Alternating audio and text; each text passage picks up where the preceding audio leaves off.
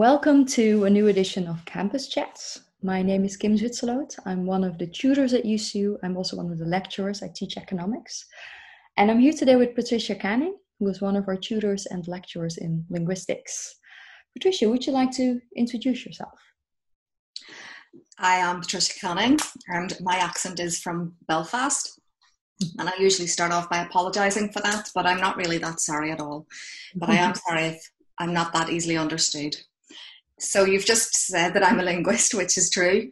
And I don't know what anything else, what other things that you want me to say because it's not terribly exciting. I'm not a very exciting, uh, I don't have a very exciting background, I don't think. Oh, I'm, I'm sure plenty of people would disagree with that. But um, yeah, why linguistics? What uh, got you into the field of linguistics? Um, like most things that happened in my life, it was probably an accident um, when I, I, I did actually get am I allowed to say this? How much uh, kickback am I going to get for revealing things on this show? But I did get kicked out of school um, you know it's the internet so if you know whatever you're comfortable being public. Well probably everybody knows this anyway. I did get kicked out of school uh, for doing no work whatsoever and not having any interest in the in the school at all. Mm-hmm. uh, so when I did that I a couple of years later I had this um, I had this friend uh, who we both decided, you know, you can't really get a decent job without some kind of level of qualification. And I didn't have high school anything really, not worth talking yeah. about anyway. And uh, so we decided we would join the local. Uh, what is it called in, in Holland? It's it's for us. It was the tech. So it was like a, a sort of in between second and third level education. So somewhere mm-hmm. that most kids would have gone to if they didn't do very well at school or they just wanted to do something extra before going to university or yeah. indeed to get a job. So the queue for everything else, I really wanted to do um, something snazzy and sexy like media studies, but it, the queue was too long. And as I, I have no patience, as anybody who knows me will know. And when I looked around the room, the only queue that had no, the only uh, subject that had no cue was English. so I thought, well, you know, I didn't fail miserably at English at school, so that actually might be my calling. So I went over and uh, I told the teacher the, the sad story of being kicked out of school, and he, he asked me, why should I let you in my class? And I said, I'm going to prove you wrong. So I stuck to my word, and he told me I was his wild card. And do you know, I've, this is so weird because I've been trying to trace him to say uh, hi and thanks. because yeah. I sort of came a long way after I went to his class. So I went to A level English in the tech in the, yeah. in, the in the college, and uh, I I scored the highest in the year. So there you go. So that sort of made me think, right? Okay, I can do this. So that's why linguistics. Yeah. I was I've always been interested in language, uh, what it does and how it does it. So that's it. Okay. It's too long for everything else. And if you would have to um, if someone would ask you, if one of your students would ask you, why should I take linguistics? What would your answer be? Well, my answer would be that you can have no method of communication that's successful if you don't have a good grasp of the language that you're using to communicate. Uh, language is the one thing we all use. Whatever our fields of expertise are, whatever we go into, we're always going to need language to be able to communicate that. So, linguistics and a knowledge of how language works for me is just a given in every subject. I know that not everybody would say it like that, but you are asking me, and I'm slightly biased, so that's my answer. Because, because what exactly is linguistics? Because a lot of people think that studying Italian would be linguistics, but that's not what it is, right? No, that's studying a language uh, mm-hmm. for learning a language, and uh, the the study of linguistics can be separated into tons of different specialisms. So you have um, oh, you've got everything from the nuts and bolts of language, which is what we start off teaching in Linguistics 11. Just a free little plug of some of our courses here. but we start off with the nuts and bolts. You know, what are the bits and pieces of language? And that's your foundation for all of the other branches of linguistics that you can go into. So you have everything from cognitive linguistics to psycholinguistics. Uh, literary fiction lovers will will probably study at one point stylistic. Mm-hmm. Um, and I think there's something going on with your mic right now. I don't know if uh, you touched something, but no, but there might be gremlins. okay, now you're giving me nightmares. I still have nightmares from that movie. oh, but it's okay. No worries. Everything is okay now. it sounds uh, good now. So maybe it's the gods telling me to shut up. Nah. Um, so you can, you know, there are so many different areas of linguistics that you can go into. Uh, you've also got um, forensic linguistics, which has just started in the in the college this year. Yay! so we're having loads of fun doing that.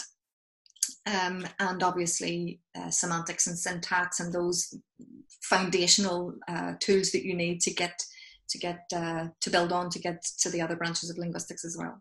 Yeah, and because um, what is your own field? What do you do your research in? What field of linguistics is that?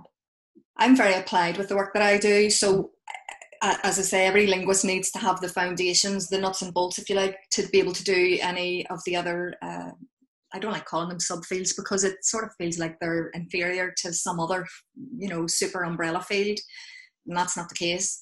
Uh, so I can't remember what your question was. Sorry, it's been a long day. what field would your own research be in? And you mentioned it's oh, my research. Was it more the social? Is it more the psychological side? What? It was a wee bit of everything, really, because it's it's very because it's very applied. It's I study language in use, but the particular context of use has varied over the years for me. I mean, I started off as a Shakespearean scholar, would you believe? And that's what my my first book was in. Uh, was on the the language of Shakespeare and his contemporaries. Um, so I'm very interested in how language and ideology intersect, and that is a, probably the easiest way to answer that. But the work that I've been doing in the last lot of years has been in the forensic area, so um, how language works in the judicial setting and and why language matters mm-hmm. in, in a forensic sense. So we do everything there from identifying, uh, well, uh, sort of analysing rather than identifying authorship, for example. Um, and the sort of process from uh, talking to producing texts and witness statements and things like that. I mean, that's a very small area.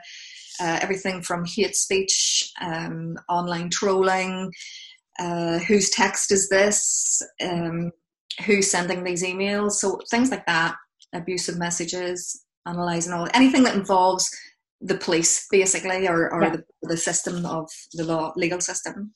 Because you've been working on the Hillsborough affair, right? The Hillsborough disaster, yeah, for a good couple of years now, yeah. Although I'm not really allowed to say, I'm not even allowed to talk too much about that because there's an ongoing. No, no, you can, you can ask, and then I can, I can tell you what you, what I'm allowed to say and what I'm not. For people that are not familiar with it, can you explain what what happened? Yeah, it was um, 31 years ago. The FA Cup semi final in um, in the UK football calendar is a big event in any year, and that year was no different. And it was uh, it was held at Sheffield Wednesday's football ground, and so it was it was not very familiar to the fans who would have been arriving because they were Liverpool fans and Nottingham Forest fans. So it's always held in a neutral ground, which is why it was in Sheffield's stadium. Uh, but there was very little by the way of police uh, support and very little knowledge of, of the ground from from the fans and this there was a, a, distinct lack of stewards. So a lot of fans arrived and were uh, sort of guided by a, a, long identified bottleneck in the area of of, yeah. of entry at the point of entry. And they went down a tunnel uh, into very crowded pens and there was a crush and 96 people died in wow. the crush. Yeah. Yeah. So the problem with it was I mean, the deaths were horrific, and as if losing a life was not bad enough. Uh, there was a, the whole situation was compounded by the fact that the police blamed the fans for for the deaths of the 96 and even though the fans have since been exonerated in a court it didn't stop the fact that there was a narrative that built up over the years fed by well institutional voices let's say mm-hmm. um, that blamed the fans so the fans uh, felt like they were on trial uh, that's that's their words to me. It felt like you know you're you're on trial for the whole thing. You know you've yeah. lost your family family member, you've lost your friend, you almost lost your own life, and yet here you are carrying the can for something that was not your fault. So mm-hmm. there was a double tragedy, I think, with with Hillsborough. So a lot of the work that I do is investigating the the the texts that have come from that disaster and that inve- that series of investigations. Uh, so that, that's quite a focus of our forensic linguistics course. And then when you um, when you say text, do you mean like media attention or official police documents or? Well, actually, both. I mean, it's a good point that you raised there with the with the media attention because that's sort of the next strand of investigation that I'm discussing with um, uh, people involved in, in the work that I'm doing. Mm-hmm. So that might be the next the next area of analysis for us. And you mentioned doing interviews as well for with, with fans or Oh yeah, I, I, I, would ordinarily need to speak with fans, and I have done over the years. There's a there's quite a few of the most actually they're all they're all lads. I call everybody lads anyway because I'm an Irish woman.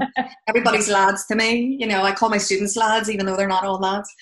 Um, but yeah, I've spoken with a lot of the the survivors of of Hillsborough, and um, they have been immensely dignified, and I'm so grateful to the to them for for speaking with me and for continuing to support the work that I'm doing as I'm trying to support the work that they're doing.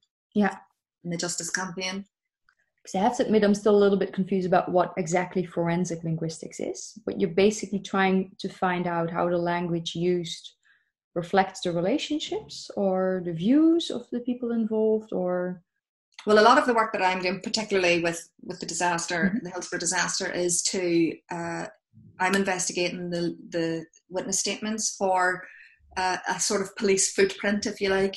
Mm-hmm. Um, there's a lot of, I mean, I could talk about this until tomorrow, so please stop me if I carry on too.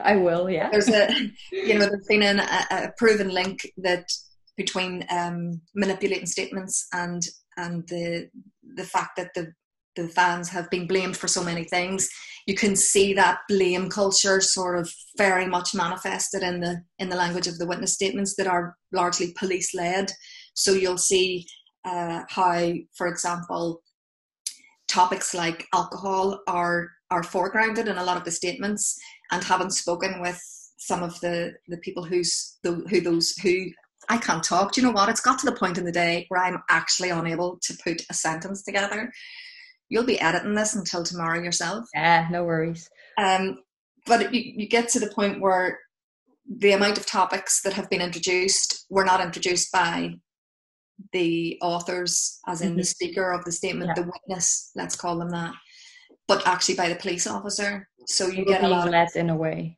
Oh, absolutely. And, you know, there are obviously linguistic ways of being able to spot patterns, and there are obviously linguistic um, features that you build up a kind of evidence base to make the case for something and there is enough in in these statements that we can say well actually that has not that has that is a pattern in say 25 statements mm-hmm. interviewed by this person uh, these have been introduced by the scribe let's say the police officer but i've spoken with a, a lot of the survivors as well who say oh i never said that you know yeah. i never said it like that and you know, we followed up with some some of the witnesses who who own these statements and and they've said no way i did not introduce that idea. They kept torturing me about this or they kept pressing me about mm-hmm. that. And you think well you won't get that if you're in a jury. Yeah. you don't get that. You simply get a witness statement that tells you what happened how it happened when yeah. it happened and it all sounds very credible because it's very detailed. But the audience in this case the jury and the judge and the leader of the inquest they don't know what questions have been asked. They don't know what dialogue went on, and they certainly don't know who introduced the topics of, say, alcohol or ticket touting or any of that. Yeah.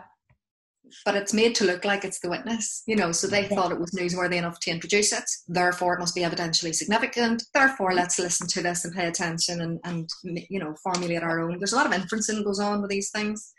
So it's just sort of picking that apart and spelling out for the reader what is actually going on and how and we do that with linguistic analysis. And it just it's forensic linguistics because it happens to be dealing with forensic material in a forensic context. You know we don't do anything different than linguists do. It's yeah. just the context that we work in. Yeah. And do you also interview have you also interviewed police officers who are involved? Maybe retired ones? I don't know i guess current ones or not. Yeah i have not connected to hillsborough. Nobody wants to talk to me. Okay I, I did consider getting myself arrested, and I have it on good authority that if I steal something from a particular shop, I'm definitely going to get lifted. Yeah. But um, there's also a, a, slight side risk that I that I may get prosecuted, and I like my job. Yeah, and we like you to stay here, so that's uh, the other side of it. Because um, you've been involved in a lot of um, linguistic projects back in Northern Ireland as well, if I remember correctly, right? I think you were involved with some projects in prison as well. I've been in prison a good few years there too now. Um, yeah, I, I, set up a couple of literary projects in prison mm-hmm. and uh, I ended up doing some work on it was sort of accidental. I, I keep getting into these scrapes and then end up in all sorts of places. But I got into the, the prison and set up a couple of reading projects uh, where we met with with it was a women's prison. It's the only female prison in the north of Ireland, and it was thankfully in Belfast. Um, so I didn't have to go very far to get there. um, so I so I went, but it could have been a world away. I mean, it really it really is a bizarre situation, a bizarre context. So I set up a reading group where I read aloud to a small group of women mm-hmm. from you know fiction, really good fiction and, and poetry, and we were there probably for two hours, two and a half hours each session. Uh, the door was locked believe it or not, at times, and and there was the warden just leaves and that's it. You know. Yeah. you think right, okay, so anything goes wrong, nobody's there. So it was a bit dodgy at times. Uh, and is there anything in particular that you uh, read with these women that really connected with them? Everything. everything. And I'm not exaggerating. Uh, you know, there was I learned more about reading with women in prison than I ever did at university or, or school. I really mean that there is a, a way of reading out loud with people that forces you to see things from different perspectives that would never have probably entered your head before. Yeah. So when someone is reading to you and with you and slowly, not not fast, not the way I talk, I mean much slower than this, it it gives you a couple of seconds of silence to kind of absorb what's been spoken, what's been read. Um, and to respond to it and to kind of relate it to your own life because like we do that when we read. You know mm-hmm. how you say oh that's not how it was in the book when you go and see a movie about a book? You think oh that's not how i pictured it. The house was not like that. Yeah. But that's because we all have our own schematic understanding of, of everything in the world and how it works. Yeah. And we also have our own experience. So we're mapping that onto what we know is the sort of general consensus onto what someone's particular experience is and all the time we're reading, we're like evaluating, evaluating, yeah. evaluating all the time. But if you do that by yourself, that's pretty powerful. But if you do that with a group of other people in the room at the same time, live, you know, live reading, live exchange, live thinking, it's that is that is powerful stuff. And is so, there any memory that stands out from that time? Um, God, there's so many. There's so many. I I usually when people ask me this, I, the first thing I think about is the first session I actually had. Mm-hmm. Um, I can't say any names, okay, but this is probably going to be a bit of a giveaway. I I had worked really hard to get this project off the ground into an actual reading group by yeah. going to the prison, introducing myself to the women in prison, telling them who I was.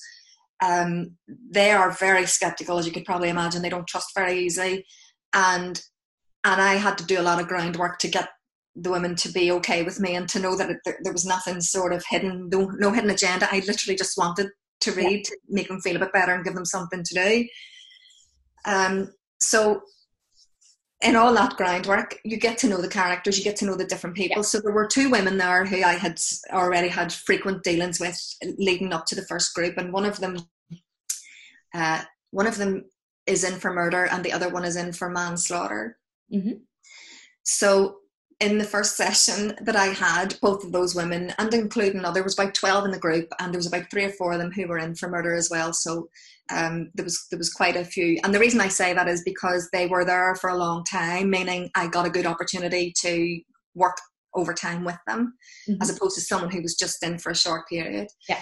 But the first session, these two women were here, and uh, the lady who was in for manslaughter, I, I'll call her Mary she she just freaked out the minute the door shut.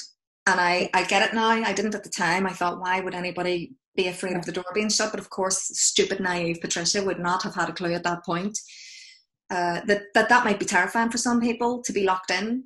So the door shut, and she just said, "I want to. I need to leave." Now she was about twice the height of me, which yeah. isn't hard because you know I'm a smart. um, but she she was really tall and very dominant. You know, very her presence was was quite striking. And uh, she said, I need to go. And I thought, oh Christ, I d- I didn't know what I could do possibly anyway because I had no access to keys. I didn't know where their cells were uh, from where we were. so this went on for a few minutes, and I, I finally got her to sit and asked her, uh, promised her that I would take her off the list yeah. after the session was over, and that yeah. that was the best that I could do, and that if she could just sit for this session, I, I would absolutely respect her wish not to come back. Yeah. She so as a point of protest, she lifts her chair, she moves to the corner of the room, turns it against the wall, and faces the wall. And I think, oh, correct. And this is my first session, right? Yeah. At the same time, I had another lady in the group who uh, is a life a lifer, as we would say, and she was glaring at me for the entire time and I didn't know what the problem was, and I didn't ask because I thought I'm just gonna I'm just gonna go and read. So I just started to read, and I could I was very conscious of this lady glaring at me, and in the corner I was very conscious of Mary with her back to me. Yeah. So I just I started to read, and as I read, and there were some uh, interjections from the women, some laughs, some jokes, some references to things that, that they had mapped onto the reading and made them think of their own experiences and we started to share funny little things and, and then I kept going back to the reading and carrying on and the next thing I notice is Mary's chair is starting to turn around. Yeah. And I so I say nothing and it carries on and then she starts to come closer. Yeah. And then by the time we're halfway through this story and all the chit chat, I still don't I still don't acknowledge that she's come over because I sort of didn't want to put her off. And she leans in really quietly, and we all have to strain to hear her. And she says, "I really like this," and oh. everybody just clapped. And I thought, "Thank God!" you know, for so many for so many reasons, I was so pleased that that happened.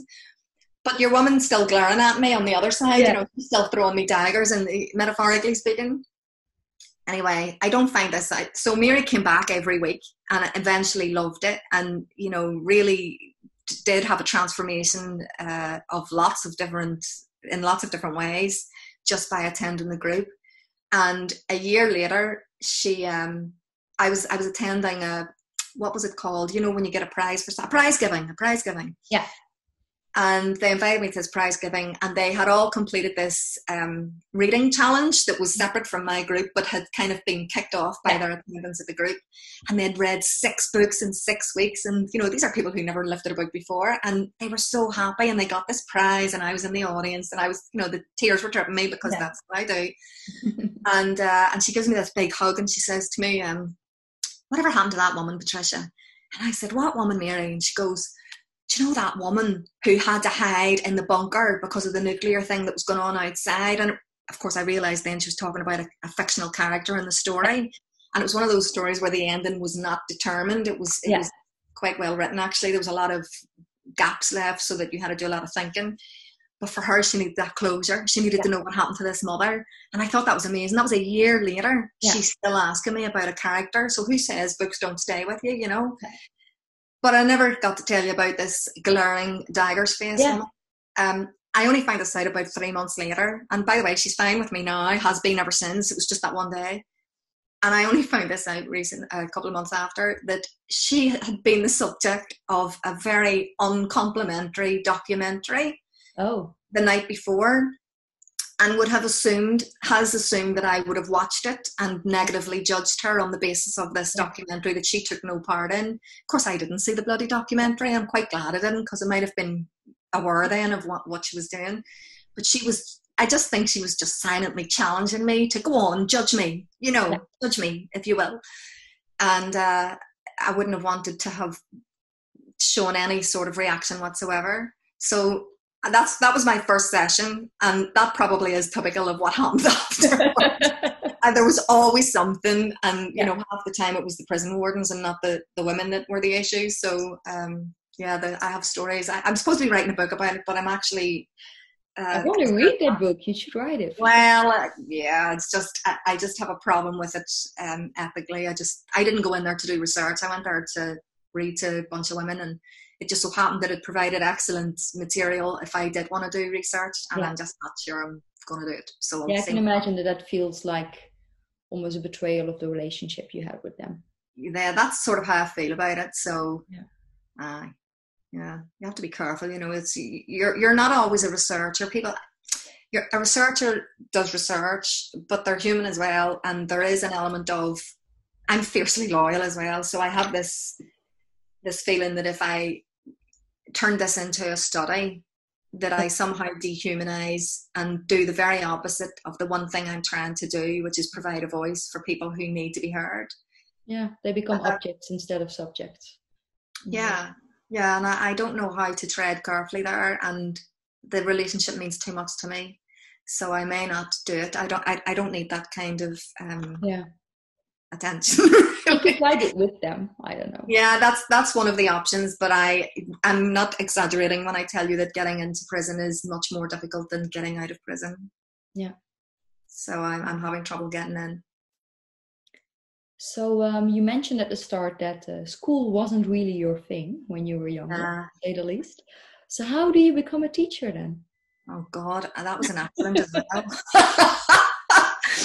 I don't really know. Um, I, you know, I don't really know. I never set out to be a teacher. I, am not even sure I call myself a teacher. Obviously, I've been teaching for a hundred years now, so I feel like I have to I have to own the the role of teacher now. But mm-hmm. certainly wasn't what I started out doing. Um, I, I, I don't know how to answer that. I, I, I sort of fell into. I did a, I did a degree. Didn't think I would pass first year ended up getting a brilliant first class honours degree out of it and thought, oh, maybe I'm not bad at this. Yeah. And then I was I was asked to do a master's. So what happened there then? Because you went in thinking, not sure I will like it, not sure I'm great at this, and you end up with a first class honours degree. What what yeah, changed? I don't, I, I don't really know. Um, I asked a lot of questions, and I, I was a lot older than everybody else university because I didn't go to university immediately after school on account of the fact that I didn't qualify in anything other than talking crap at school.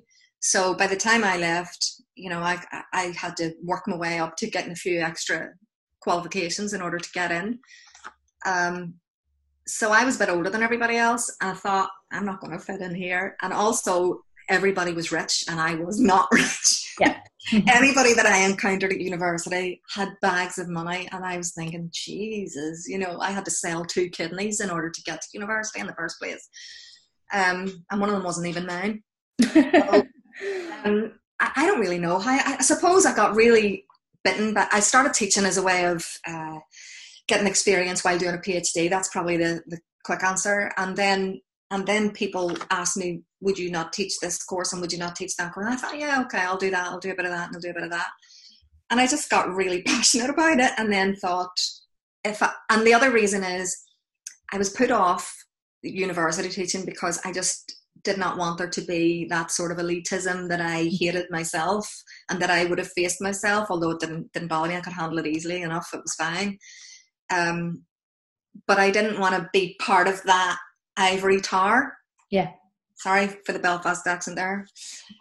Power. but I didn't want to be part of that ivory tower. I wanted to I wanted to be out doing rather than theorizing and, and, and philosophizing about it, although there is a lot to philosophize about.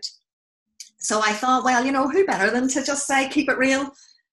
I bloody sound like Jenny from the block here. uh, but I, the treasure from the block. Oh God! So I just wanted to keep it a bit real, and I, I, I thought, well, maybe that's what I should be doing then. So I just that's how I got into teaching. Probably mm. because I'm crap at everything else. Isn't that why? No, actually, I don't know what it would be if I wasn't a teacher. A music producer. I am fantastic at spotting good material and good singers and good artists always have been. I should be more like A and R then, I guess, than a music producer in a way. What's that? Oh, um, well, I don't I forgot what the A and R stands for, but it's uh, sort of it's the people at um, record companies that discover the new artists. That's that'll be what I'll do, and then in, a, in another life, that's what I'll be doing. I'll be out there scouting for good material. Yeah, or A and D. I don't remember what the name is anymore. Um, well, but yeah so as a teacher is there like any class that stands out in your memory for yeah um, i taught in prison once in a male prison in new york that was pretty powerful as well i don't know why i came I, have obviously clearly drawn to prisons and incarceration mm-hmm. you know uh, don't i don't know why actually do you know what? When I got the role of setting up the project in the prison, mm-hmm. I remember they came to my university asking for um, applicants to to appoint someone to lead this project, and of course, I, along with loads of other people, applied. And while I got the job, all of all of the people who were doing a PhD with me at the time um, in various fields, but but together in the university, said to me, Trisha, you should apply for this job. It'd be perfect for you. And I thought there are too many people telling me that I'd be perfect for a job in the slammer with a bunch of women who have killed people. You know, this is really the, something I should be looking into here. Yeah. But um, but yeah, can't remember what your question was again. I'm doing this thing, aren't I, where I'm just a memorable teaching experience. Oh, memorable teaching. The right answer is they're all memorable, but the truth is they're not all memorable. Usually the ones that are terrible are memorable. Yeah. You ever, take, you ever teach in a room and nobody speaks to you and you just feel like, are yeah. you all alive? That has happened to me. Uh, yeah. I've had it for recruitment that there's one school in particular where every time we go and speak there afterwards, we're like, did that go well? We don't actually know because the audience is like aliens or something with no facial expressions, no body language. Nothing. Yeah, that's for me. Which is like, this is a weird school, man. What do you teach these kids? But uh, yeah, no, that, that, those are always uncomfortable. Yeah, I, I, think that we are all the same when it comes to that. We just indifference is the hardest sort of criticism, isn't it? Yeah. Yeah, I'd rather have someone have a go at me than than be indifferent, to be honest. Um, I, have had quite a few memorable classes. Uh, one of my favorites is research in context. so, because, for those of you listening that aren't familiar with the curriculum at UCU, Research in Context is the only course that all of our students take. It's a course that's taught in their very first semester, and it's an introduction to academic research and liberal arts and sciences. Um, and it's sort of notorious because it's, of course, it's an obligatory course. Um, yeah, and it's an introduction course. So, and you know, there's a lot of there's a lot of um, pretend hostility about research in context, and I and I really emphasize the pretend there because yeah. any student that has ever come through the classes, and I used to teach two groups like as well, so you know a, a lot of research in contexters have come through my classes. Um, and they, I think they almost feel that they have to show some hostility, but they all say to me after, you know, most of the students will say to me, actually, that was that was fun, you know, I learned something. so the best the best classes are the ones where you think eh, sometimes you feel like this could be like flogging a dead horse to somebody, but actually they turn out to be really engaging and, and quite exciting.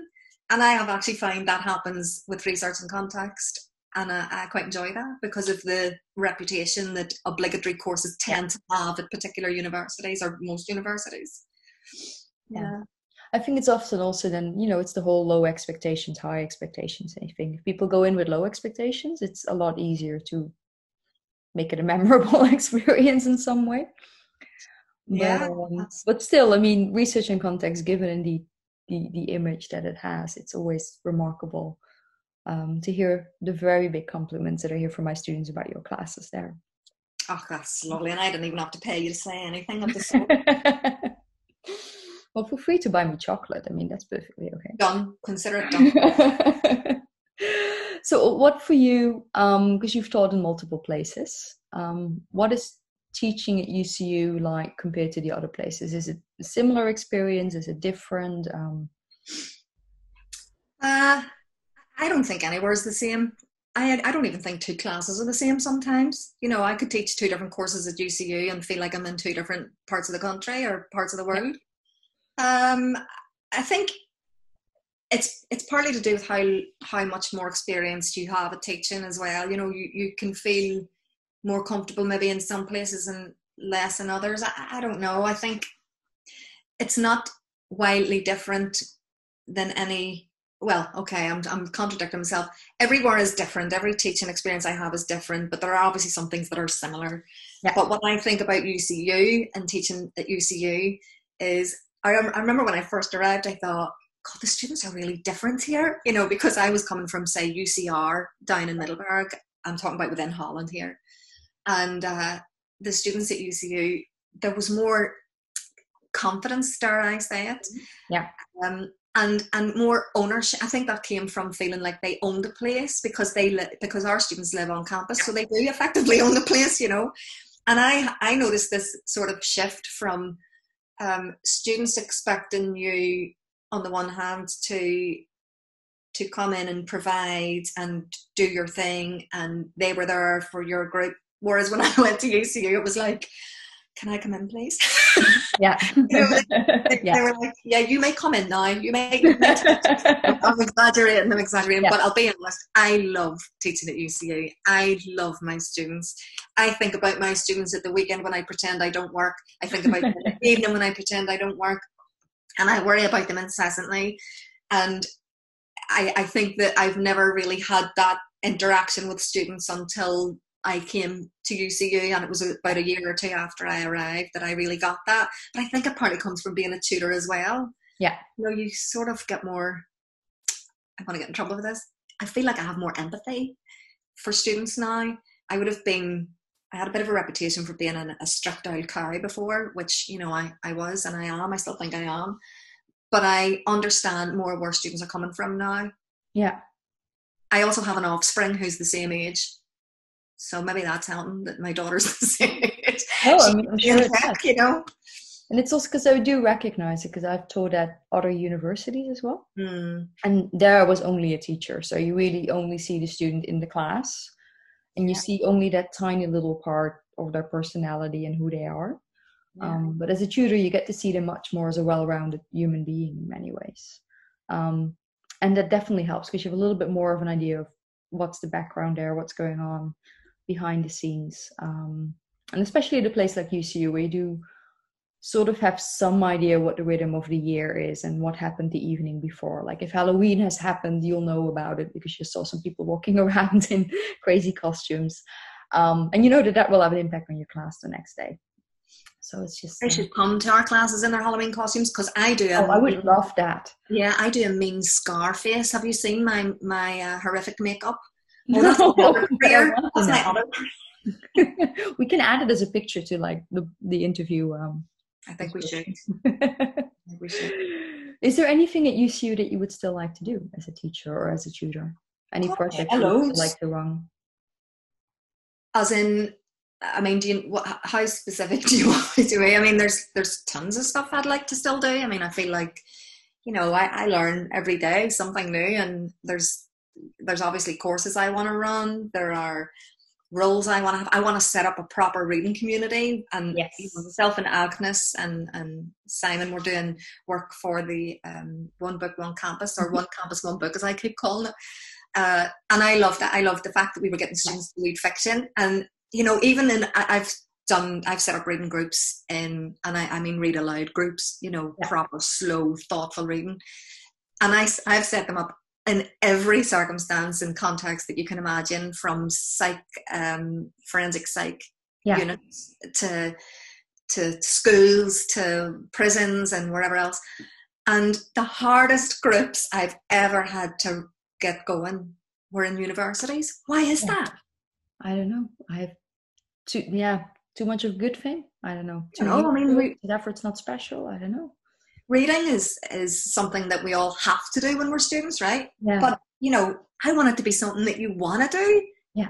I want my students to want to read, and I don't want them to just read stuff that they think is going to, um, you know, make them write a good essay. I want them to read stuff that's going to make them be a good human. So I want them to go off and read. Oh God, I don't know. Um, we need to talk about Kevin or uh, the Curious Incident of the Dog in the Nighttime by Mhm. Mark Haddon, or I mean, go and read something that makes you think and frightens you and makes you uncomfortable. And you know, So we we should have like you know a weekly lunch reading session or something. I But that's what I'm trying them two years ago. yeah, we need to. Yeah, that's right. And I think we need to resurrect it. And I'm, I'm going to get Agnes on board again, although she doesn't know this. But thanks, Agnes. And Um, nearby. she, don't worry, she'll we'll, we'll I'll make her a cake or something. Um, but we we need to be doing this. We need to be doing this as a community. This is a lovely community building thing that we need to do. So I'm I'm up for it. If anybody wants to come read with Patricia, you don't have to be you don't have to be in prison to do this. You know. All kinds of you know comparisons between campus and prison now come up, but they're not comparable. No, That's- really not. I can I can tell you from experience, there is nothing like being in prison, and I do not mean that in a good way. no. So, so we've talked about you as a teacher, as a researcher. So Mhm. now a couple of questions about you as a human being. Um, you already mentioned you're originally from Belfast in Northern Ireland. I am. How did you end up in the Netherlands? Um, I like tulips. Nah, I, I, hate to spoil it for you, but they're Turkish originally. No, I know. I, I knew you'd say something clever like that. Sorry, meet him. Um, no, I came here years ago. Like, what year would it? Do you know? I don't even know what year it was. Was it early nineties? Like, no, maybe, maybe. Yeah, it was early nineties. And I came here with a group of young people after the ceasefires in the north of Ireland happened, and there was a whole load of money plugged plugged into the the community groups to try and get some rebuilding of communities again. And as part of that peace initiative, uh, I was involved with a project that took young people from very segregated areas of, of Belfast and mm-hmm. Dublin um, in the south of Ireland away to different places, different countries, so that they could have a wider horizon. Actually, that's what you called it a wider horizon program. Yeah. And so we spent four months in the Netherlands in a place called Ommen, which is oh wow okay yeah the border of Germany. And I absolutely fell in love with the simplicity of this country. Everything just worked like that. and you know, I've come from the north of Ireland where everything is chaotic, absolutely weird, uh, not working. You know, people were killing each other uh, there are so many stories. So I just find the simplicity of everything that I've later been told, oh no, that's just boring, Patricia. And I'm thinking, yes. it's like that Wendy Cope poem, everybody just wants to go on being boring. I quite like a bit of boring. Yeah. So I was happy for the boring and I wanted to come here. That sounds wrong. The Netherlands is not boring. But I loved it. There's something I, to it though. I mean I've lived in I've lived myself in Caracas in Venezuela and in Mexico City. And the nice thing about boring is that you have a lot of energy left to do things you like. Yeah. And you don't need to spend a lot of time and energy on just making the stuff work that you need for your survival. Mm. So in that way, I like the boring part. well, that was, that was, how I felt. You know, I just had a frenetic existence up to that point, uh, being in quotation marks a child of the troubles. Yeah. Um, you know, any country that calls a, a, a conflict where thousands of people were killed the troubles tells you everything about the ideology of the yeah. country so i just want i just really thought i could live here. This is me. This is my existence. I need to be here. And it was years later that i thought i always talked about it. And of course your life takes different twists and turns and uh, mine did as well. And then i just said one day i would love to live here. I was visiting. I thought yeah. i'd love to live here. And my husband says to me, You say this every time we come here. Why don't we just do it? And yeah. I, well, I started to list all these reasons why it would not be feasible. And there were yeah. many, and they were legitimate reasons. And every one of them he just knocked away, knocked away, knocked away. We can do that. He's very pragmatic and sensible, yeah. and I'm absolutely not. So I thought, okay, smart boy, I'll do it. Cool. So your husband's not Dutch then? He's from Northern Ireland? No, he's English, but he's okay. okay. Yeah, he's English. Yeah, I would have got shot for going with him back in the day. Yeah, pre ceasefire, that would not have happened. Yeah, he's yeah. English. So have things changed for the better? Um, yes, I would say largely they have. Uh, it's not completely, you know, uh, we're not completely over the whole uh, troubled era, but you know we've a lot of memory as well. So that's that's good and bad but it's a lot better than what it used to be. Mm-hmm. Most definitely. I mean, I can walk down the street with an English husband now, whereas I would not have been allowed to do that. I mean, that would not have happened and where I was from. Certainly not. No. Okay, I have two final questions for you. One you know already. Right. The other one is actually um, about books, because you mentioned that you're uh, big on reading. Mm-hmm. What is the last book that made a big impression on you? Oh, that's a tough question. That's a terrible question. That's like asking me to pick my favorite child. Actually, I I've only got one. Um, child, not book. Uh, actually, the last book that made an impression on me, I will go with the recency principle here. Um, it's actually, I always forget authors' names. This is going to be embarrassing if I get this wrong. All Fall Down by, is it Sally Nicholls? Oof. Um, I think it's Sally Nicholls has written uh, that. Uh, yeah, it's at the bottom of your email. It's Sally Nicholls. Oh yeah, yeah, yeah. And it's not, it's not just because I recently read that. Because I'll be honest, I read Milkman which yeah, was yeah. the prize winning. And I just did, I couldn't finish it. I, I just got to a third of the way through and I thought, this is too much. I can't, it's, I don't like it. Yeah. I must be missing something. I just didn't like it, but I am determined to finish it. But All Fall Down by Sally Nicholls, absolutely beautiful book. And it's because probably of the pandemic at the minute that mm-hmm. it has made a bit of an impact on me because I've been able to relate everything in it. Yeah. Historical fiction book about the Black Death or the plague. Ah, of course. Yeah. And it's just so beautifully written. It's just lovely. Go and read it. Oh, you will love it. I'll put it on my list for sure. Thank you so much for your time. It was lovely getting to know you a little bit better. Um, I definitely think we should get the reading thing going. The reading uh, during lunch, reading aloud, that would be lovely. I'd be up for that. Just tell me that you want to do it and I'll go. I, I want to do it. So let's do it. that's, that's sort of then. Glad we got that arranged. okay, well, thank you so much for your time. I'm very much looking forward to seeing you again in person. Me too. And um, yeah, thank you. Thank you. And I'm, I'm sorry if I went on a wee bit because I do tend to do that. No, you didn't at all. All right.